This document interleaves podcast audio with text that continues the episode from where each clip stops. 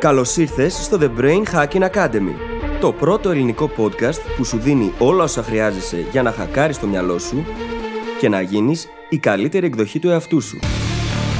Μαζί σου, η Φίλης Γαβριλίδου και ο Δημήτρης Γιώκας.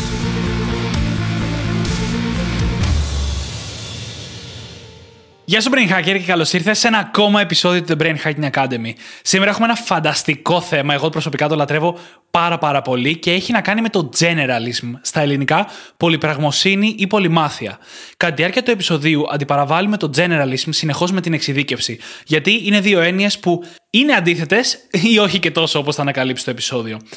Πρόκειται για ένα πάρα πολύ σημαντικό θέμα στην εποχή μας, γιατί η κουλτούρα μας, ο τρόπος που σκεφτόμαστε και πολύ συχνά τρόπος που έχουμε μεγαλώσει, μας σωθεί προς την εξειδίκευση, λες και είναι η μόνη ή η καλύτερη επιλογή, αλλά τα πράγματα δεν είναι ακριβώς έτσι. Και στο επεισόδιο κάνουμε μια πολύ αναλυτική εξήγηση του γιατί το journalism έχει τόση πολύ μεγάλη σημασία στη ζωή μας, σαν πρακτική, πώς μπορούμε να το κάνουμε καλύτερα, πώς μπορούμε να κάνουμε και την εξειδίκευση καλύτερα αν αυτό επιλέξουμε, και γενικά πρόκειται για ένα πάρα πολύ ωραίο και ενδιαφέρον επεισόδιο. Οπότε δεν θα σε κρατήσω όλο εδώ. Θα σε αφήσω να πας να το απολαύσεις και θα τα πούμε στην άλλη πλευρά. Καλή ακρόαση.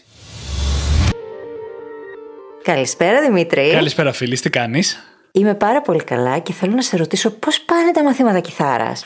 Είπες να ξεκινήσεις λίγο διαφορετικά αυτή τη φορά, ε. Ε, ναι, και δεν έχουμε πει και στους brain hackers ότι μαθαίνεις κιθάρα εδώ και ένα μήνα. Ακριβώς ένα μήνα. Σήμερα συμπληρώνω τον ένα μήνα κιθάρα. Ε, ένιωσα ότι φέτος θέλω να ασχοληθώ και με κάτι πέρα από τη δουλειά και η μουσική είναι κάτι το οποίο θέλω να μάθω και να εξελίξω μια δεκαετία τώρα και παραπάνω θα έλεγα. Και έτσι αποφάσισα να ξεκινήσω με κιθάρα. Είναι πιο εύκολο από άποψη να μην ενοχλήσει τους γείτονες και τέτοια τουλάχιστον. Και ο ένας μήνας πάει πάρα πολύ καλά. Αφιερώνω πάνω από μία ώρα κάθε μέρα για εξάσκηση. Οπότε mm-hmm. καταλαβαίνεις ότι επειδή είναι και η αρχή και αφιερώνω πολύ χρόνο, τα αποτελέσματα είναι πολύ γρήγορα και τα απολαμβάνω πάρα πάρα πολύ. Και υποθέτω ότι εφαρμόζεται και τον κανόνα 80-20, έτσι. Εννοείται. Εννοείται. έχω κάνει βασικά για πρώτη φορά ένα συνδυασμό που έχω να τον κάνω πολλά χρόνια, θα έλεγα, που είναι το self-taught κομμάτι, αυτοδίδακτος δηλαδή, με δάσκαλο. Γιατί έχω ξεκινήσει πολλά αντικείμενα τα μαθαίνω μόνος μου και έχω γίνει πολύ καλό σε αυτό. Αλλά αυτό που λείπει σε αυτές τις περιπτώσεις είναι το accountability του να μαθαίνεις με κάποιον και φυσικά μια καθοδήγηση, κάποια πιο γρήγορα feedback loops. Και γι' αυτόν ακριβώς το λόγο κάνω και με δάσκαλο, με τον Άλκη για την ακρίβεια. Τον Άλκη που κάνει το audio editing στα επεισόδια που ακούτε κάθε εβδομάδα, τον ίδιο Και αυτό πάει πάρα πολύ καλά, γιατί συμπληρώνει ακριβώς το σημείο, το μάθαμε με τον Άλκη, που δεν θα κάλυπτα μόνος μου σαν αυτοδίδακτος. Οπότε πάει πάρα πολύ καλά. Και ταιριάζει και πάρα πολύ ωραία με αυτό που θα συζητήσουμε σήμερα, Ναι, το ναι. οποίο είναι το generalism. Πριν όμως περάσουμε στο θέμα το οποίο μας έχει κατενθουσιάσει και τους δύο, έχουμε κάτι φανταστικά reviews. Ναι, αυτή τη φορά είναι recommendations στο Facebook. Ένα ακόμα μέρος στο οποίο μπορείτε να μας αφήσετε τα υπέροχα πεντάστερα reviews σας που ζητάμε στο τέλος κάθε φορά. Και το πρώτο είναι από την Νάσια Κεκ και λέει: Χρήσιμα life hacks, αγαπημένο podcast, το προτείνω ανεπιφύλακτα. Thank you.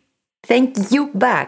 Εμείς ευχαριστούμε για αυτό το σύντομο αλλά πολύ πολύ ωραίο recommendation. Και πάμε να δούμε κι άλλο ένα από την Γρηγορία Καλυβιώτη, το οποίο λέει: Πολλά συγχαρητήρια, φίλη και Δημήτρη. Η κούπα BHA που έλαβα ως δώρο από μια καλή μου φίλη στάθηκε η αφορμή να γνωρίσω το podcast σας. Πλέον σας ακούω στη βόλτα, στο τρέξιμο ή όταν απλά χρειάζομαι έμπνευση. Προσεγγίζετε πολύπλευρα ένα θέμα χωρίς να υποδεικνύετε έναν και μόνο τρόπο για να γίνουν τα πράγματα. Δίνετε τροφή για σκέψη και μεταδίδετε ενέργεια για δράση. Σας ευχαριστώ. Μια πιστή σας brain hacker. Ω, φανταστικό έτσι. Αγαπώ καταρχάς. Και επίσης ευχαριστούμε πάρα πολύ και την Brain Hacker που της έκανε δώρο την κούπα Ναι. και τη μίλησε στην ουσία στον κόσμο των Brain Hackers. Ε, ένα μεγάλο Υπέροχο. ευχαριστούμε και από μένα και μου αρέσει σε αυτό το review που βλέπουμε το ταξίδι. Και από το που μας γνώρισε μέχρι το πώς νιώθει για το podcast μας και για αυτά που λέμε κάθε εβδομάδα σήμερα. Και πολύ ωραίο. Υπέροχο. Και για ακόμα περισσότερη έμπνευση, φυσικά μπορείτε να μας ακολουθήσετε και στο Instagram, έτσι. Κάθε Τετάρτη μαζευόμαστε εκεί και τα λέμε. Καλά, η Τετάρτη μέχρι τώρα, γιατί μπορεί κάποια στιγμή να αλλάξει αυτό. Ναι, ναι, Θα ναι, το ισχύει. δούμε. Για όσους το ακούνε τώρα και μπορεί να το ακούσουν μετά από ένα χρόνο το επεισόδιο. ξέρω εγώ, Ακριβώς, και ακριβώς. Έχουν αλλάξει πολλά πράγματα. Όμως βρισκόμαστε εκεί, συζητάμε στα live και έχουμε την ευκαιρία να αλληλεπιδράσουμε και μαζί σας σε πραγματικό χρόνο. Γενικότερα υπάρχουν πάρα πολλά hacks, υπάρχει έμπνευση, υπάρχει πολύ υλικό και εκεί και μπορείτε να αντλήσετε επιπλέον αξία. Ακριβώς, ακριβώς όπως τα λες. Και εκεί θα μαθαίνετε και άλλα πράγματα που κάνουμε, που δεν είναι κάθε εβδομάδα ή κάτι τέτοιο, όπως διάφορα lives με άλλους, διάφορες συνεντεύξεις, όλα όσα κάνουμε. Εκεί είναι ο πιο γρήγορος και άμεσος τρόπος να τα μάθετε. Λοιπόν, το θέμα μας είναι Στα αγγλικά, generalism. Πώς θα το λέγαμε Δημήτρη στα ελληνικά όμως αυτό τώρα; Το generalism θα το λέγαμε πολυπραγμοσύνη. Ο generalist είναι αυτός που είναι ο πολυπράγμων που λέμε. Ή αλλιώς μια άλλη λέξη που ταιριάζει πάρα πολύ είναι ο πολυμαθής. Ναι. Και για να κατανοήσουμε καλύτερα το θέμα μας σήμερα, θα το αντιπαραβάλλουμε με την εξειδίκευση. Με το να εξειδικευόμαστε σε ένα συγκεκριμένο αντικείμενο και να είναι η εξειδίκευση στρατηγική που επιλέγουμε για να πορευτούμε στην επαγγελματική μας πορεία όσον αφορά τις γνώσεις μας, τις ικανότητές μας, τις προσπάθειές μας ή οτιδήποτε άλλο. Και τι σημαίνει πρακτικά generalism, τι σημαίνει πολυπραγμοσύνη; Σημαίνει το να καλλιεργούμε πολλές και διαφορετικές γνώσεις και δεξιότητες, σε κάποιες από αυτές να εμβαθύνουμε περισσότερο και στην ουσία αυτό που συμβαίνει είναι ότι ξεχωρίζουμε στο σημείο τομής αυτών των γνώσεων και δεξιοτήτων. Δεν ξεχωρίζουμε για μία και μοναδική γνώση ή δεξιότητα την οποία έχουμε καλλιεργήσει σε βάθος χρόνου. Το σημείο τομής είναι εκείνο το οποίο μας κάνει διαφορετικούς και μας δίνει δυνατότητες, μας ανοίγει πόρτες. Και ειδικά στον 21ο αιώνα, εκείνη η εποχή της εξειδίκευσης έχει πια τελειώσει. Δεν αρκεί το να εξειδικευτεί κανείς σε ένα αντικείμενο για πάρα πολλά χρόνια και μόνο σε αυτό το αντικείμενο. Χρειάζεται πλέον να μπορούμε να συνδυάσουμε γνώσεις, να συνδυάσουμε δεξιότητες.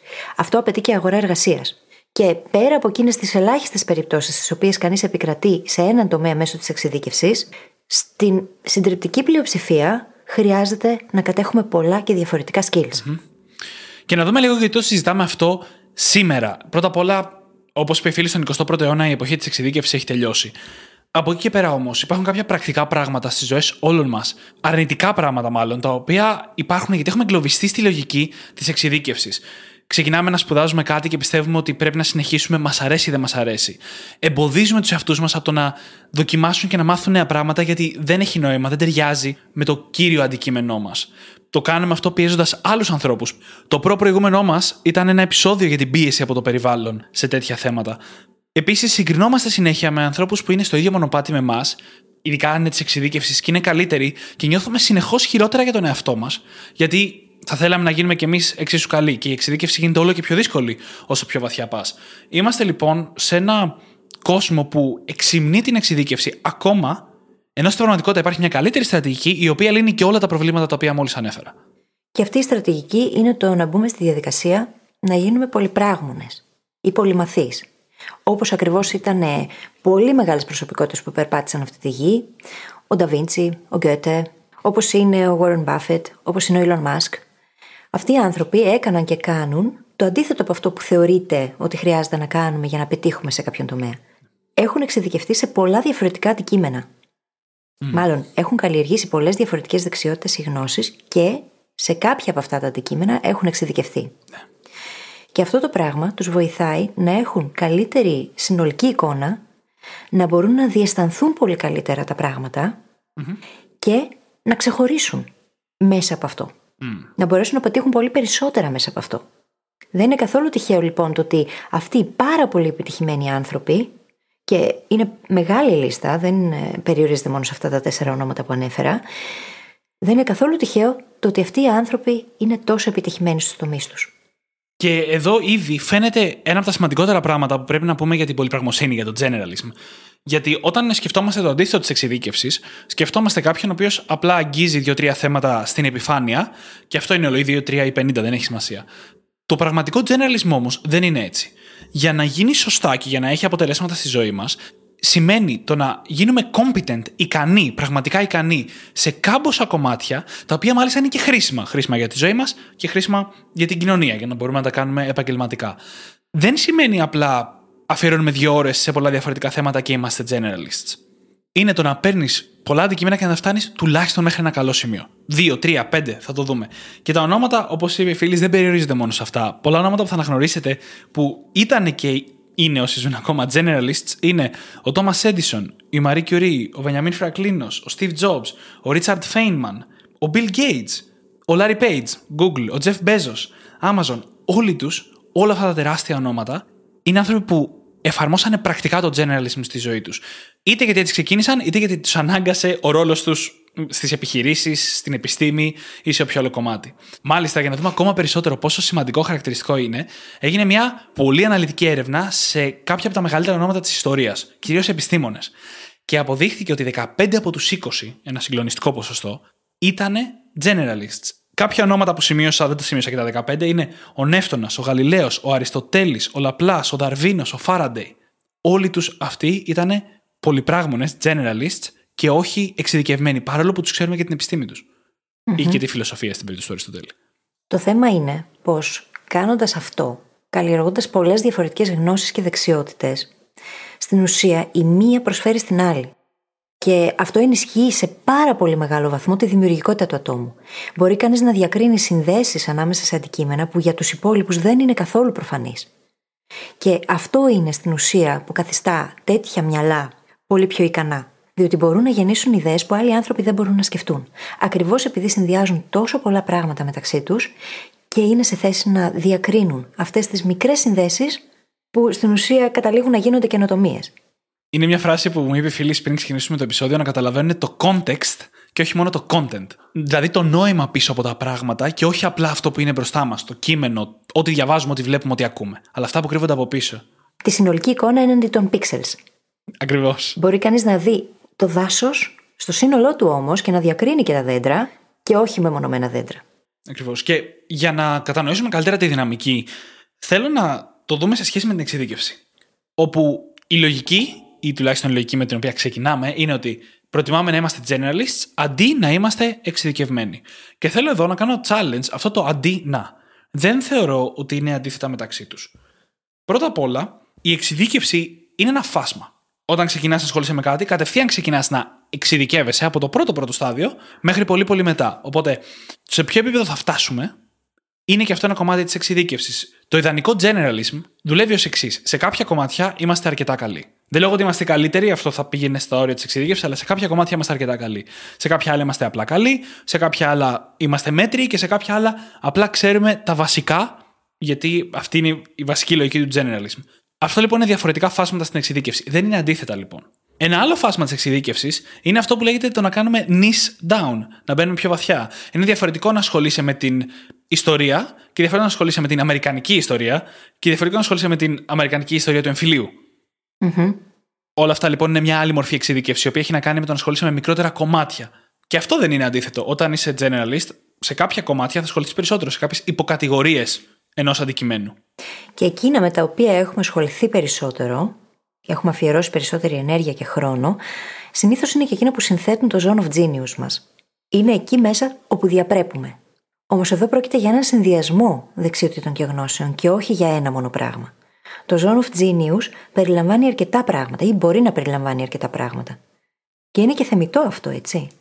Διότι σε έναν κόσμο όπου το δόγμα είναι η εξειδικευσή, εκείνοι που πραγματικά κινούν τα νήματα είναι οι generalists, είναι οι πολυπράγμονες. Ακριβώς. Και αυτός είναι ακριβώς και ο λόγος για τον οποίο το να είσαι καλός στη δουλειά σου, π.χ. είσαι προγραμματιστής, ένα παράδειγμα, δεν σε καθιστά αυτόματα καλό και για τη θέση του manager ή του διευθυντή της εταιρείας. Διότι ο manager ή ο διευθυντής ή εκείνος που τέλος πάντων είναι σε θέση leader έχει και άλλες δεξιότητες και ικανότητες οι οποίες αφορούν σε soft skills, αφορούν επικοινωνιακές δεξιότητες, τα people skills όπως τα λέμε, τα οποία δεν τα έχει κανείς απαραίτητα όταν έχει απλά εξειδικευτεί σε ένα συγκεκριμένο τομέα. Όμως είναι πολύ σημαντικά όταν μιλάμε για διαχείριση ανθρώπινου δυναμικού. Mm-hmm. Πόσο μάλλον μιας ολόκληρης επιχείρησης, ενός οργανισμού, έτσι. Δεν είναι τυχαίο ότι τα σύγχρονα ονόματα που ανέφερα νωρίτερα ότι είναι generalists είναι όλοι οι CEOs μεγάλων Δεν γίνεται να λειτουργήσει σε έναν ολόκληρο οργανισμό και να μείνει σε generalist. Γι' αυτό κιόλας είναι απαραίτητο κομμάτι της εξέλιξής μας αν θέλουμε να προχωρήσουμε την καριέρα μας προς αυτή την κατεύθυνση. Να γίνουμε προϊστάμενοι, manager, στελέχοι ή διευθυντές, αναλόγως το πώς το λέει ο καθένας στην εταιρεία του και σε ποιο στάδιο είναι. Θα πω ότι σε κάποιες μεγάλες εταιρείες τεχνολογικής φύσης και μόνο υπάρχουν ρόλοι για να εξελιχθεί κάποιος που θέλει να παραμείνει εξειδικευμένος. Σε κάποια εταιρεία, νομίζω στην IBM, λέγεται Distinguished Engineer, δηλαδή παραμένεις μηχανικός, προγραμματιστής, δεν έχει σημασία, σε όλη τη διάρκεια της καριέρας σου και εμβαθύνεις σε αυτό πάρα πολύ. Αλλά δεν είναι αυτή η κύρια πραγματικότητα του πλανήτη μας. Στη στριπτική πλειοψηφία, για να προχωρήσουμε την καριέρα μας, χρειάζεται να χτίσουμε κάποιες generalist πτυχές, αν όχι να είμαστε generalist γενικότερα. Και αν έχουμε φιλοδοξίες έτσι, να πάμε παρακάτω, για να υλοποιήσουμε αυτές τις φιλοδοξίες, χρειάζεται να το κάνουμε. Το πρόβλημα με αυτό λοιπόν είναι αυτό που λέγαμε και νωρίτερα, ότι πολλές φορές βλέπουμε τα πράγματα στα άκρα τους. Αντί να δούμε πως υπάρχουν πολλά επίπεδα εξειδίκευσης και πολλά επίπεδα πολυπραγμοσύνης. Το να αριστεύσει κανείς ένα αντικείμενο δεν σημαίνει ότι θα φτάσει στην τελειότητα. Και πολλές φορές μπερδεύουμε την αριστεία με την τελειότητα. Όμως το ένα δεν είναι φυσική συνέχεια του άλλου. σα ίσα. Που το τέλειο καταρχάς, το έχουμε πει και πολλές φορές, δεν υπάρχει. Ε, είναι μια ψευδέστηση. Νομίζουμε ότι μπορούμε να το φτάσουμε. σα ίσα που μας περιορίζει κιόλας. Γιατί κάποιος που θα πιστέψει ότι έχει φτάσει στο τέλειο, έχει στην πραγματικότητα κατεβάσει ρολά. Έχει πει: Εγώ τα ξέρω όλα. Πράγμα το οποίο σημαίνει ότι δεν είναι ανοιχτό στο να καλλιεργήσει επιπλέον δεξιότητες και γνώσεις και να μάθει να αναιρέσει ενδεχομένως πράγματα τα οποία ίσως να αποδειχθεί ότι ήταν λάθος και να πάει παρακάτω, έτσι. Και ένα πράγμα που οι πολυπράγμονες ή οι πολυμαθείς άνθρωποι κάνουν πολύ καλά είναι το να αποδέχονται και να γνωρίζουν τι δεν γνωρίζουν. Και αυτό είναι που στην ουσία τους εξελίσσει, διότι δεν τους εγκλωβίζει μέσα σε κουτάκια και τους βοηθάει να εξελίσσονται, να μαθαίνουν και να μην κολλάνε σε συγκεκριμένες κατευθύνσεις. Και αυτό είναι πολύ βασικό χαρακτηριστικό της μάθησης γενικότερα. Το να μπορείς να ξεκινήσεις αυτό, δεν ξέρω και θέλω να μάθω γιατί είμαι generalist και αυτό κάνω, απλά μαθαίνω καινούργια πράγματα. Οπότε λοιπόν, σαν πρακτική, δουλεύει φανταστικά για τη μάθηση. Τη μάθηση και την εξέλιξη που η μάθηση φέρνει, είτε είναι η εκμάθηση γνώσεων, είτε είναι η εξέλιξη δεξιοτήτων. Επίσης, μας δίνει τη δυνατότητα να κυνηγάμε συνεχώς το intellectual curiosity μας, την περιέργειά μας, τη διανοητική μας περιέργεια, η οποία είναι η βάση για μένα και κατά πολλούς άλλους, θα το πω της ευτυχίας. Ή τουλάχιστον του να υπάρχει συνεχώς μια κίνηση, μια εξέλιξη, ένα ενδιαφέρον στη ζωή μας. Στο επεισόδιο που μιλάμε για τη βαρεμάρα και το πώς να χρησιμοποιήσει κανείς τη βαρεμάρα, μία από τις καλύτερες στρατηγικές που προτείνουμε για να χρησιμοποιηθεί δημιουργικά η βαρεμάρα είναι το να μάθουμε κάτι καινούριο. Στη λογική λοιπόν της πολυπραγμοσύνης. Το μοντέλο Stepping Stones που έχει να κάνει με το να κυνηγάς συνέχεια το επόμενο βήμα που έχει να σου μάθει τα περισσότερα. Αυτό είναι χαρακτηριστική στρατηγική ενός generalist. Και είναι και πάρα πολύ ωραίο σαν skill το να το καλλιεργήσει κανείς, ακριβώς επειδή και με βάση έρευνες έχει φανεί πως οι generalists, οι πολυμαθείς άνθρωποι, είναι καλύτεροι στο να προβλέπουν το τι μπορεί να γίνει στο μέλλον, τα ενδεχόμενα, τις πιθανότητες. Ακριβώς επειδή δεν κολλάνε ιδεολογικά σε ένα συγκεκριμένο τομέα λόγω του αντικειμένου τους. Έχουν λοιπόν πολύ πιο ανοιχτό μυαλό. Και όπως λέει εκείνη η πολύ ωραία τάκα που δεν θυμάμαι ποιος την έχει πει, ένα μυαλό, όπως και ένα αλεξίπτωτο, δουλεύει καλύτερα όταν είναι ανοιχτό. πολύ ωραία τάκα. πολύ μου αρέσει να ξέρεις. Και ο λόγος για τον οποίο ισχύει αυτό είναι γιατί η εξειδίκευση δημιουργεί παροπίδες. Υπάρχει μια πολύ ωραία τάκα του Mark Twain που λέει ότι σε έναν άνθρωπο με ένα σφυρί όλα φαίνονται σαν καρφιά. Mm. Οπότε, αν εμείς είμαστε εξειδικευμένοι σε κάτι και έχουμε κολλήσει σε αυτό το κάτι, αποκτάμε τυφλά Και αυτό είναι ένα πολύ μεγάλο πρόβλημα. Γιατί οι προβλέψεις μας καταρχάς αρχίζουν και πέφτουν έξω. Είμαστε πάρα πολύ biased, μόνο και μόνο από την εξειδίκευσή μας στον κόσμο. Και τι συμβαίνει, όταν εφεύγουμε λίγο από το κομμάτι του expertise μας, πολλές φορές δεν το καταλαβαίνουμε και συνεχίζουμε να βγάζουμε συμπεράσματα με την εξειδίκευσή μας, ενώ είμαστε εκτός του πεδίου μας. Και είναι δύσκολο να καταλάβεις πού ακριβώς τελειώνει και πού αρχίζει, ειδικά όταν υπάρχουν αυτές τις παροπίδες και άτυφλα σημεία. Ξέρεις τι μου θυμίζει αυτό τώρα; Αυτό που λένε οι μαθηματικοί, ότι τα πάντα στο σύμπαν είναι μαθηματικά και μετά πας στους μουσικούς και οι μουσικοί λένε ότι τα πάντα στο σύμπαν είναι μουσική και πάει λέγοντας. Ναι. Και τελικά ο καθένας τους έχει δίκιο από τη δική του μεριά, αλλά κανείς δεν έχει δίκιο. Και στον πιο πρακτικό κόσμο, οι μηχανικοί βλέπουν παντού συστήματα, οι ψυχολόγοι βλέπουν παντού κίνητρα και συμπεριφορές. Και είναι ακριβώς αυτό που είπες. Κανείς δεν έχει άδικο. Να το πω και από την άλλη. Όλοι αυτό που βλέπουν έχει μια πολύ καλή βάση, αλλά κανείς δεν έχει και δίκιο γιατί είναι μόνο ένα μέρος της εικόνας. Σαν generalist, αυτό που ξεκλειδώνεις είναι να μπορείς να δεις μεγαλύτερο κομμάτι της εικόνας. Και θυμίζουμε ότι generalist δεν σημαίνει ίσα ίσα βουτά το δαχτυλάκι μου στο αντικείμενο. Σημαίνει ότι σε ναι. κάποια αντικείμενα θα γίνω αρκετά καλός. Θα γίνω αρκετά καλός. Και εδώ κολλάει πάρα πολύ και ο κανόνας 80-20. Γιατί όταν είσαι generalist και πας να αφιερώσεις χρόνο και εφαρμόζεις το μοντέλο του 80-20, σημαίνει ότι βρίσκεις σε κάθε δεξιότητα, σε κάθε κομμάτι, το 20% που θα σε χτίσει στο 80%. Μπορεί και παραπάνω. Μπορεί να βρεις το 40% που θα σου δώσει το 95%. Δεν έχει σημασία, δεν είναι ακριβώς το 80-20. Το θέμα είναι ότι γινόμαστε πιο αποδοτικοί, πιο αποτελεσματικοί και αντί να προσπαθούμε να ανήκουμε στο 1% σε ένα αντικείμενο, προσπαθούμε να ανήκουμε στο 20% σε τρία διαφορετικά αντικείμενα και να βρούμε το ανταγωνιστικό μας πλεονέκτημα στην τομή αυτών των τριών αντικειμένων. Στο σημείο που ενώνονται. Και το ωραίο με το 80-20, όταν πάμε να καλλιεργήσουμε τη γνώση, τη δεξιότητα, είναι η ίδια η μεθοδολογία. Είναι ο τρόπος. Διότι εστιάζουμε σε εκείνα που πραγματικά φέρνουν τα περισσότερα αποτελέσματα και μόνο σε αυτά, και με αυτόν τον τρόπο μπορούμε να δούμε πάρα πολύ μεγάλη εξέλιξη και πρόοδο. Για παράδειγμα, κάποιος που θέλει να μάθει και να γίνει fluent σε μία γλώσσα, δεν χρειάζεται να μάθει τα πάντα, χρειάζεται να μάθει εκείνα ακριβώς που χρειάζεται για να είναι fluent. Και υπάρχει μεθοδολογία σε όλο Με την ίδια λογική μπορούμε να αντιμετωπίσουμε οποιοδήποτε αντικείμενο πάμε να κατακτήσουμε. Και το ωραίο με αυτό είναι πως μπορούμε να καλλιεργήσουμε δεξιότητες σε επίπεδο αριστείας πολύ πιο γρήγορα από ό,τι έχουμε μάθει να πιστεύουμε. Αν εφαρμόσουμε τα κατάλληλα mental models για να το κάνουμε αυτό. Έχεις πει δύο-τρία buzzwords σε μία πρόταση, δεν ξέρω πού να το πιάσω. Πριν, πριν πιάσω κάποια από τα buzzwords, θα δώσω ένα ωραίο παράδειγμα για αυτό που λέμε, για να καταλάβουμε τι σημαίνει γίνομαι στο top 20% σε τρία διαφορετικά πράγματα και βρίσκω το πρωταγωνιστικό πλεονέκτημα εκεί που ενώνονται. Ο Scott Adams, ο δημιουργός του Dilbert, είναι ένα πολύ γνωστό στυλ comics και σειρά από comics που όλοι τα έχετε δει κάποια στιγμή στο Ιντερνετ, ο οποίος λέει ότι δεν είμαι ούτε πολύ καλός στη ζωγραφική, λίγο above average, δεν έχω πολύ καλό χιούμορ, δεν έχω καλύτερο χιούμορ από το μέσο κομικό που δεν κάνει καριέρα. Έτσι πω, προσπαθεί και δεν κάνει καριέρα. Και απλά έχω εμπειρία από το business κόσμο λόγω της καριέρας που έχω κάνει μέχρι τώρα. Και λέει, τα πήρα αυτά τα τρία και τα συνδύασα και άρχισα να ζωγραφίζω κόμιξ που έχουν να κάνουν με τον επαγγελματικό χώρο και είναι χιουμοριστικά. Οπότε έφερα ένα λίγο άνω του μετρίου χιούμορ, λίγο άνω του μετρίου δεξιότητας στη ζωγραφική και εμπειρία από τον κόσμο του business και έκανε κάτι που είναι από τα πιο πετυχημένα στυλ κόμιξ στον κόσμο. Χωρίς να είναι σε τίποτα από τα τρία. Καλός. Πραγματικά καλός. Αυτό που λέμε εξειδικευμένος. Και αυτό ακριβώς ήταν το σημείο τομής. Στο σημείο τομής αυτών των δεξιοτήτων ήταν που ξεχώρισε, και ας μην μπορούσε να ξεχωρίσει σε κάθε μία από αυτές ξεχωριστά. Ήταν εκείνο που έκανε τη διαφορά. Και αυτό, αν μπορέσουμε να το κάνουμε κι εμείς, τότε θα δούμε εκθετικά αποτελέσματα στις ζωές μας. Αν μπορέσουμε να βρούμε δύο, τρία, τέσσερα πράγματα και στην ουσία εμβαθύνουμε, τα συνδυάσουμε και με άλλα που γνωρίζουμε ήδη και είμαστε καλοί και εστιάσουμε στο πώς θα τα επικοινωνήσουμε και πώς μπορούμε να τα αξιοποιήσουμε, τότε μπορούμε να βρούμε και τρόπους για να γίνουμε πάρα πολύ καλοί σε ένα πράγμα στο οποίο mm. κανένας άλλος δεν είναι καλός.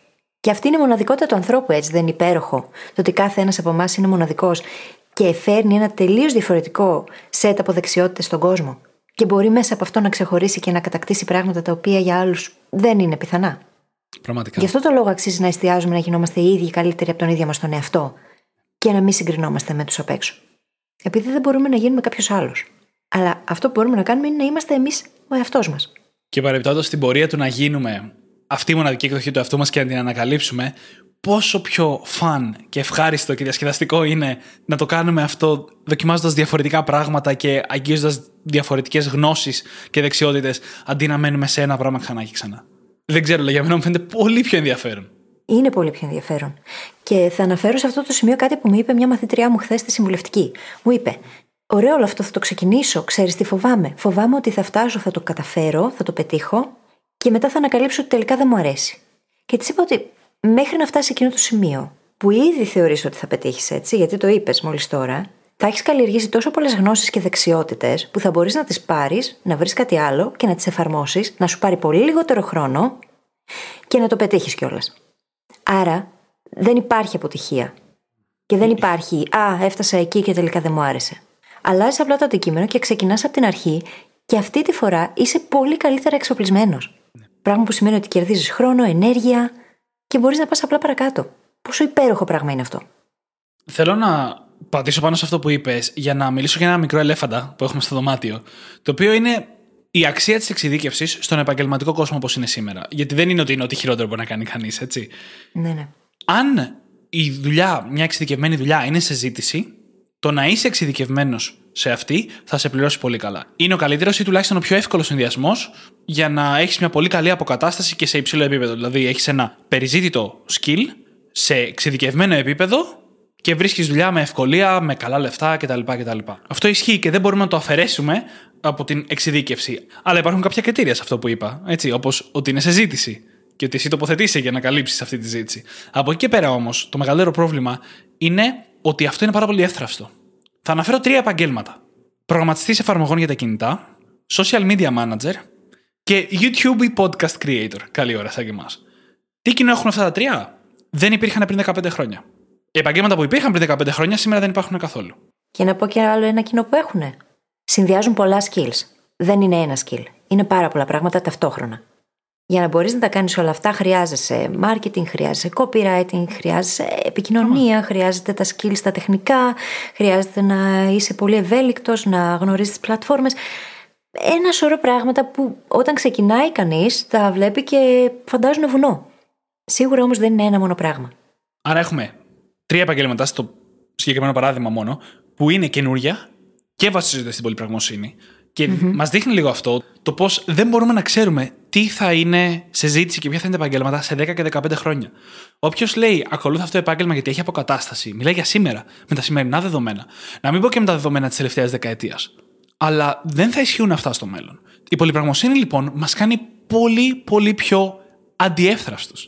Αντιφράτζαιλ που λέει και ο Νασίμ Νίκολας Ταλέμπ στο βιβλίο του. Μας κάνει ασφαλείς για το μέλλον γιατί έχουμε τη δυνατότητα να ελιχθούμε, να κινηθούμε, να εξελίξουμε περισσότερο μία από τις δεξιότητες που την έχουμε, αλλά δεν την έχουμε αναπτύξει πολύ, και να προσαρμοστούμε στην εποχή. Έρχονται αλλαγές και αυτό δεν είναι τόσο τρομακτικό, γιατί για μας απλά είναι άλλο ένα αντικείμενο που πρέπει να μάθουμε. Από τα τόσα που έχουμε μάθει ήδη όταν είμαστε πολυπράγμονες.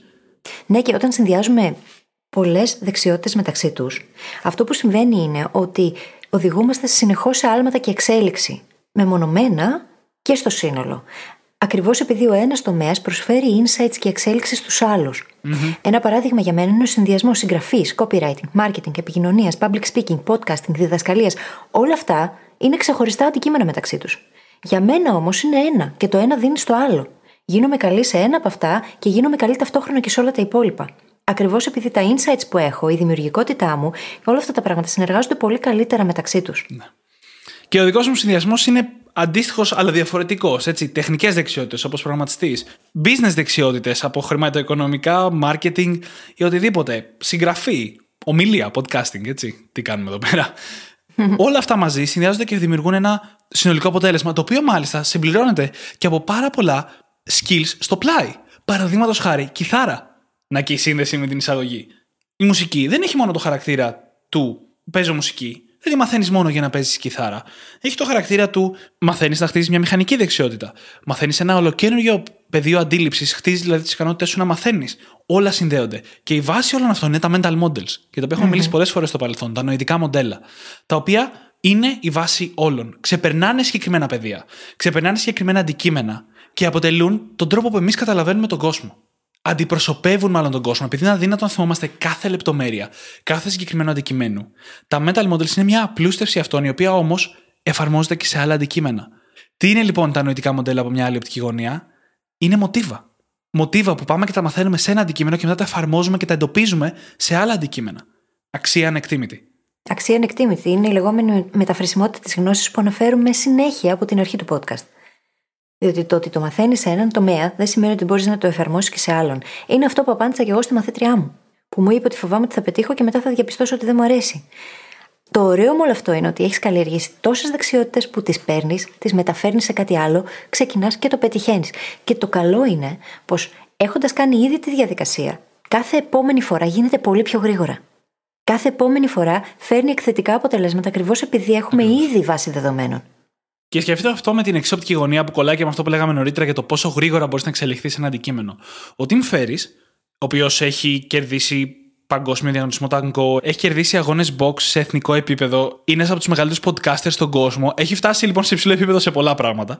Ισχυρίζεται ότι μπορεί να γίνεις world class σε κάτι μέσα σε ένα μόλις χρόνο. Και εγώ θα πω ότι αυτό είναι λίγο υπερβολή. Γιατί αν δεν έχουμε γίνει ποτέ world class σε τίποτα, ο ένας χρόνος εγώ θεωρώ ότι είναι λίγο Αλλά ας πούμε πέντε χρόνια. Αυτό είναι πολύ πιο ρεαλιστικό. Και μετά που γίνεις world class, παγκοσμίας κλάσης σε κάτι για μία φορά, η επόμενη φορά είναι πιο εύκολη. Mm-hmm. Παγκοσμίας κλάσης καταρχάς δεν σημαίνει να είσαι ο καλύτερος σε καμία περίπτωση. Σημαίνει να είσαι πραγματικά παγκοσμίας κλάσης. Δηλαδή να είσαι πολύ καλός για τα δεδομένα σε όλα τα μέρη του κόσμου. Αυτό σημαίνει. Mm-hmm. Mm-hmm. Και σκέψου και πόσο θετικά έχει όλο αυτό, διότι το να λειτουργήσει ως πολυπράγμον ή πολυμαθής σου δίνει μια άνεση και ένα ανοιχτό μυαλό, όπως λέγαμε νωρίτερα, ε, και στην ουσία έχεις ε, σιγουριά σε πολλά αντικείμενα. Ακριβώς επειδή δεν φοράς παροπίδε. Και μπορείς να εμβαθύνεις σε συζητήσεις που δεν θα μπορούσες να συμμετέχεις υπό άλλες συνθήκες. Φανταστικό. Το αγαπημένο μου κομμάτι. Ε, και εμένα. Είναι από τα πιο υπέροχα πράγματα το να μπορείς να συμμετέχεις, να μπορείς να κατανοήσει τα πράγματα. Ακόμα και αν είναι τελείως έξω από αυτά που ξέρεις, ακριβώς επειδή έχεις ήδη τα neuro pathways τα οποία σε βοηθούν να κατανοήσεις άλλα αντικείμενα, σου είναι πιο εύκολο να κατανοήσεις και εκείνα τα οποία ακόμα σου είναι άγνωστα ή τέλος πάντων βρίσκεσαι σε πολύ εμβρυϊκά στάδια στο να τα καλλιεργήσεις. Και αυτό είναι πάρα πολύ ωραίο, διότι δεν κλείνει το μυαλό, ανοίγει στη γνώση και στο να μπορέσει να κατανοήσει τον κόσμο, στο να θέτει ερωτήματα, στο να αναιρεί, να αυτοαναιρείται επίσης. Που είναι βασική αρχή στη μάθηση, έτσι. Το να μπορείς να πεις έκανα λάθος, πάμε πάλι. Ή τι θα γινόταν αν; Και όχι μόνο αυτά, αλλά κολλώντας το λίγο και με αυτό που λέγαμε νωρίτερα για τα νοητικά μοντέλα και τα insights, σε βοηθάει να αρχίσει να σκέφτεσαι με βάση τους βασικούς κανόνες, τις βασικές αξίες αυτού που μαθαίνεις. Σταματάς να εξαρτάσαι από το τι λένε οι άλλοι, ότι ισχύει, τι κυκλοφορεί, τις μόδες κτλ. Και, και αρχίζεις και καταλαβαίνεις τα πράγματα σε ένα βάθος το οποίο δεν το έχουμε ζήσει οι περισσότεροι. Δεν το μάθαμε στο σχολείο τουλάχιστον αυτό το βάθος. Το αγαπημένο μου παράδειγμα είναι ο Elon Musk με τη SpaceX, που όλοι λέγανε, το 100% των επιστημόνων έλεγε, ότι δεν μπορείς να εκτοξεύσεις ένα πυραυλό και μετά να τον ξαναπροσγειώσεις κάθετα στη γη. Και ήταν ο Elon Musk, ο οποίος ξέρει φυσική και μηχανική, και λέει: Κάτσε λίγο. Να το σκεφτούμε λίγο από αυτές τις πρώτες αρχές, τα first principles που λέγεται στα αγγλικά. Με τη φυσική που ξέρω, μου φαίνεται σαν να γίνεται. Ανεξαρτήτω με ότι λένε όλοι οι άλλοι, με τη φυσική που ξέρω, που η φυσική είναι οι βασικοί κανόνες, πιστεύω ότι γίνεται. Και το τόλμησε και το κατάφερε. Και έχει κάνει έτσι την εκτόξευση στο διάστημα, είτε δορυφόρων είτε ανθρώπων, πολύ πιο φθηνή. Και με αυτόν τον τρόπο εκδημοκρατίζει το ταξίδι στο διαστημα Σε λίγο πιο μικρή κλίμακα, τουλάχιστον στην αρχή, το ίδιο μπορούμε να κάνουμε κι εμείς. Μια μικρή παρομοίωση που μου αρέσει για να το σκέφτομαι αυτό έχει να κάνει με τη μάθηση, να τη βλέπουμε σαν δέντρο. Αν πας και μάθεις τα φύλλα, τις στρατηγικές, τις τεχνικές, τις μόδες, πάνω σε τι θα τα βάλεις; Πρέπει πρώτα να ξεκινήσεις από τον κορμό και τα κλαδιά, της βάσης δηλαδή, για να μπορέσεις μετά να μάθεις και τα φύλλα. Είναι υπέροχη η παρομοίωση αυτή. Και το πιο ωραίο από όλα αυτά είναι πως είναι πιο εύκολο από ποτέ. Διότι έχουμε άπειρη πληροφορία, έχουμε πρόσβαση στα πάντα μέσω του ίντερνετ. Πράγματα τα οποία ο Νταβίντσι ούτε καν στα πιο τρελά του όνειρα δεν θα μπορούσε να φανταστεί. Αυτή τη στιγμή κάθε ένας από εμάς, τουλάχιστον στο δυτικό κόσμο, έχει πρόσβαση. Μπορούμε να μπούμε από τον υπολογιστή μας, οπουδήποτε, να διαβάσουμε papers επιστημονικά, να μάθουμε να καλλιεργήσουμε δεξιότητες, να μπούμε στο Udemy και να κατεβάσουμε ολόκληρο course. Μπορούμε να κάνουμε ό,τι θέλουμε. Ε. και είναι προέκταση των δαχτύλων μας.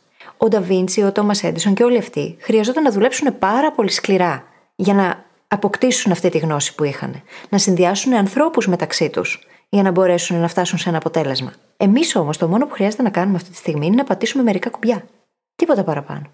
Δεν είναι μαγικό. Είναι, σκέφτομαι τον Νταβίντσι, ο οποίος έπρεπε να σκεφτεί μόνος του την ιδέα.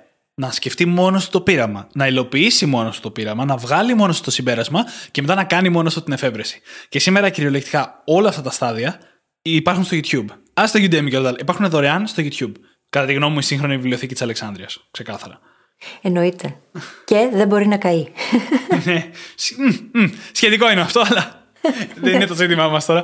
Είναι πολύ πιο δύσκολο να καεί αυτό το μόνο σίγουρο. Ναι, πραγματικά μπορούμε να ξεκινήσουμε από το να ψάξουμε 10 skills να μάθω μέχρι το να τα μάθουμε και μέχρι να δούμε και πώς να τα εφαρμόσουμε επαγγελματικά να τα συνδυάσουμε με άλλα skills. Και όχι μόνο είναι πιο εύκολο, αλλά υπάρχει πολύ καλύτερη γνώση σήμερα. Υπάρχει πολύ πιο δομημένη γνώση, πολύ περισσότερη, πολύ πιο ερευνημένη και μελετημένη. Όλα είναι πολύ πιο εύκολα για να είμαστε πλέον generalists. Και αυτός είναι ένας από τους βασικούς λόγους που σήμερα είναι η εποχή του generalist, πραγματικά. Ένα πολύ ωραίο παράδειγμα generalist, ο οποίος μπορεί να κάνει και μεγάλη επιτυχία και κάνει μεγάλη επιτυχία σε αυτή την εποχή, είναι οι solopreneurs. Οι οποίοι ξεκινούν μια επιχείρηση μόνοι τους, και χρειάζεται να καλλιεργήσουν πάρα πολλά διαφορετικά skills έτσι ώστε να μπορέσουν να το κάνουν, γιατί ξεκινούν από το μηδέν. Και όταν αυτό πια απογειώνεται και γίνεται ολόκληρη επιχείρηση, τους είναι πιο εύκολο να διοικήσουν. Ακριβώς επειδή μπορούν να οργανώσουν καλύτερα, έχουν τη συνολική εικόνα, έχουν εποπτεία. Πράγμα το οποίο μπορεί και να μην συμβαίνει mm-hmm. στις παραδοσιακές επιχειρήσεις, που ο καθένας έχει το ρόλο του. Και αυτό ξεφεύγει και λίγο από το να είσαι εσύ ο ίδιος ο entrepreneur ή ο solopreneur. Αν, ας πούμε, μιλάμε για μια μικρή επιχείρηση, startup ή μη, και αυτοί που τη δημιουργούν, αλλά και οι πρώτοι employees, οι πρώτοι υπάλληλοι, χρειάζεται να είναι πολυπράγμονες, γιατί καλείσαι να, κάνεις, να καλύψεις μάλλον πολλούς ρόλους ταυτόχρονα. Πολλές φορές μιλάω με κόσμο, μαθητές μου που μου λένε κάτι τους στυλ ότι είμαι καλός σε πολλά πράγματα, αλλά δεν νιώθω ότι είμαι αρκετά καλός σε κάτι για να βρω δουλειά πάνω σε αυτό. Και μια-δύο ερωτήσεις μετά προκύπτει πάντα ότι σκέφτονται τον εαυτό τους σε μια μεγάλη επιχείρηση. Να κάνουν μια δουλειά. Οι μεγάλες επιχειρήσεις, σκεφτείτε τώρα πολύ μεγάλες, ας πούμε πολυεθνικέ, δεν προσλαμβάνουν κόσμο και την πολυπραγμοσύνη του. Έχουν φτιάξει ένα πολύ περίπλοκο puzzle, μια πολύ περίπλοκη μηχανή και ψάχνουν συγκεκριμένα γρανάζια να κουμπώσουν σε αυτή τη μηχανή. Συνήθως ψάχνουν εξειδίκευση για να καλύψουν αυτό το γρανάζι. Πιο μικρές επιχειρήσεις όμως. Σε μικρότερη κλίμακα, στις οποίες πολλές φορές θα μάθουμε πολύ περισσότερα από ό,τι σε μια μεγάλη επιχείρηση. Οι μικρές επιχειρήσεις ψάχνουν πολυπράγμονες, ψάχνουν ανθρώπους που μπορούν να κάνουν πολλά πράγματα, να κατανοήσουν πολλά πράγματα ταυτόχρονα και να φέρουν αυτή την πολυμάθεια και πολυπραγμοσύνη στην εξίσωση. Αν λοιπόν νιώθετε κι εσείς έτσι που μας ακούτε αυτή τη στιγμή, ότι είστε καλοί σε πολλά, αλλά όχι πάρα πολύ καλοί σε ένα, αλλάξτε λίγο και το τι είδους δουλειά ψάχνετε, αν αυτό είναι το κομμάτι στο οποίο ενδιαφέρεστε. Και τον τρόπο που το επικοινωνείτε αυτό. Εννοείται. Διότι είμαστε ένας συνδυασμός πραγμάτων, δεν είμαστε ένα πράγμα μόνο. Και αυτά τα πράγματα είναι γνώσεις, είναι δεξιότητες, είναι soft skills. Είναι οι ικανότητές μας να επικοινωνούμε με τον εαυτό μας και με τους άλλους. Να στεκόμαστε. Δεν είμαστε ένα πράγμα. Και αυτό που μπορεί κανείς να κάνει λοιπόν, αν δεν είναι ένας από εκείνους που αριστεύουν σε ένα αντικείμενο και έχουν αφιερώσει χιλιάδες ώρες στο να το κατακτήσουν, εκείνο που μπορεί να κάνει κανείς είναι το να βρει δεξιότητες και γνώσεις, να εστιάσει σε δύο-τρεις από αυτές, να τις καλλιεργήσει, να γίνει πολύ καλός και να βρει έναν τρόπο πάντα να προσφέρει αξία μέσα από αυτό. Ακριβώς. Ακριβώς. Αν μπορούμε να προσφέρουμε αξία μέσα από αυτό που κάνουμε, μέσα από το συνδυασμό των ικανοτήτων μας, τότε είναι σίγουρο πως θα ανοιχτούν πόρτες για εμά. Επιλέγοντας λοιπόν αυτά τα αντικείμενα, αυτές τις δεξιότητες ή τις γνώσεις, είναι καλό πάντα να έχουμε και την ίδια την αξία στο μυαλό μας. όχι μόνο να έχουμε την αξία στο μυαλό μας, έτσι να σκεφτόμαστε πώς θα συνθέσουμε τα διαφορετικά αντικείμενα και θα δημιουργήσουμε αυτή την τομή, και από την τομή θα προσφέρουμε αξία, ακριβώς αυτό που λες.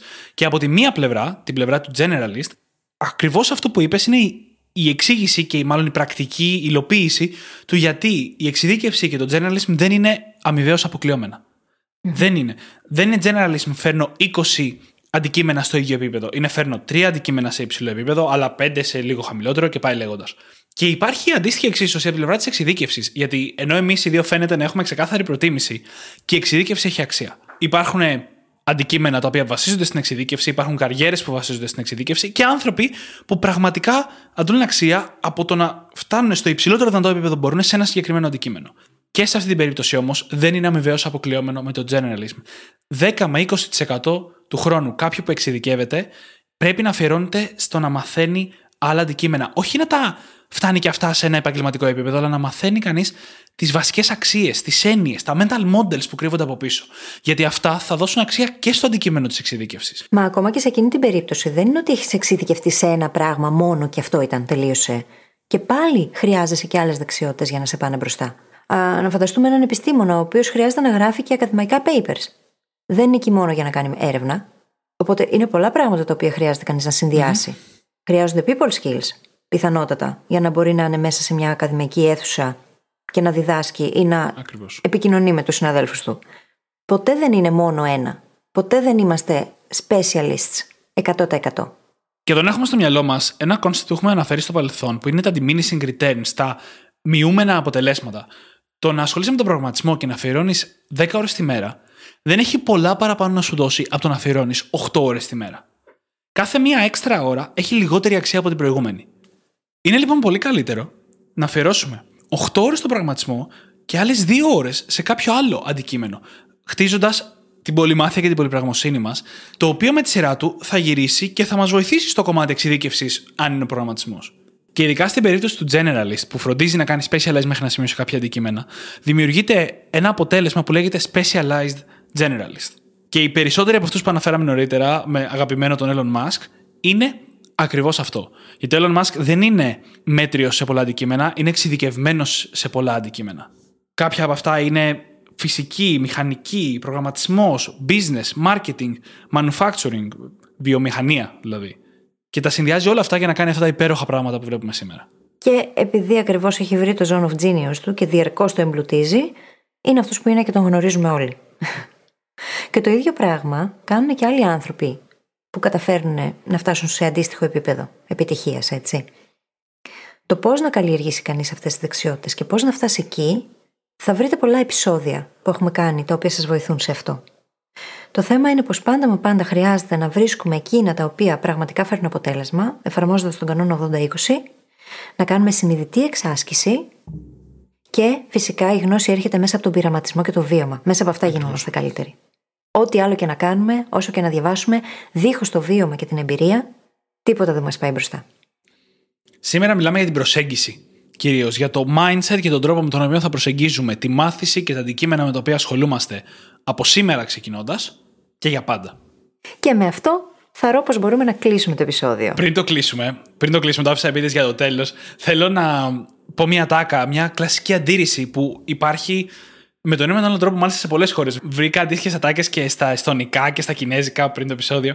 Υπάρχει λοιπόν μια αγγλική φράση που λέει Jack of all trades, master of none. Η οποία βασικά εννοεί ότι το να ασχολείσαι με όλα τα πράγματα σημαίνει ότι δεν είσαι master κανενός. Και χρησιμοποιείται αυτή ειδικά στις αγγλόφωνες χώρες πάρα πολύ για να αποθαρρύνει τον κόσμο το να γίνει generalist και να γίνει εξειδικευμένος σε ένα αντικείμενο. Η φράση αυτή λοιπόν, όπως ανακάλυψα πριν περίπου ένα χρόνο, έχει και συνέχεια. Και λέει Jack of all trades, master of none, but oftentimes better than master of one. Δηλαδή, Jack of all trades, master of none, αλλά πολύ συχνά καλύτερη από το να είσαι εξειδικευμένο σε ένα αντικείμενο, να είσαι master ενός αντικειμένου. Και είναι υπέροχο αυτό, γιατί είναι απόλυτη αποδόμηση όταν μαθαίνεις πώς συνεχίζεται η φράση. Η φράση που χρησιμοποιείται με ένα συγκεκριμένο τρόπο πάντα, ξέρω εγώ. Ακριβώς. Και τώρα με αυτό μπορούμε να κλείσουμε το επεισόδιο και όπως πάντα θα βρείτε τις σημειώσεις του επεισοδίου μας στο site μας στο brainhackingacademy.gr Και θα σας ζητήσουμε να κάνετε subscribe στην εφαρμογή που μας έχετε βρει και μας ακούτε αν δεν έχετε κάνει ήδη. Να μας γράψετε ένα φανταστικό πεντάστερο review γιατί θα μας κάνετε πολύ χαρούμενος να το διαβάσουμε στον αέρα να μην τα ξαναλέμε. Και μια πράξη αγάπης. Αρπάξτε τα κινητά των φίλων σας και δείξτε τους πώς μπορούν να γίνουν και εκείνοι brain hackers. Σας ευχαριστούμε πάρα πολύ που ήσασταν μαζί μας και σήμερα και σας ευχόμαστε καλή συνέχεια. Καλή συνέχεια!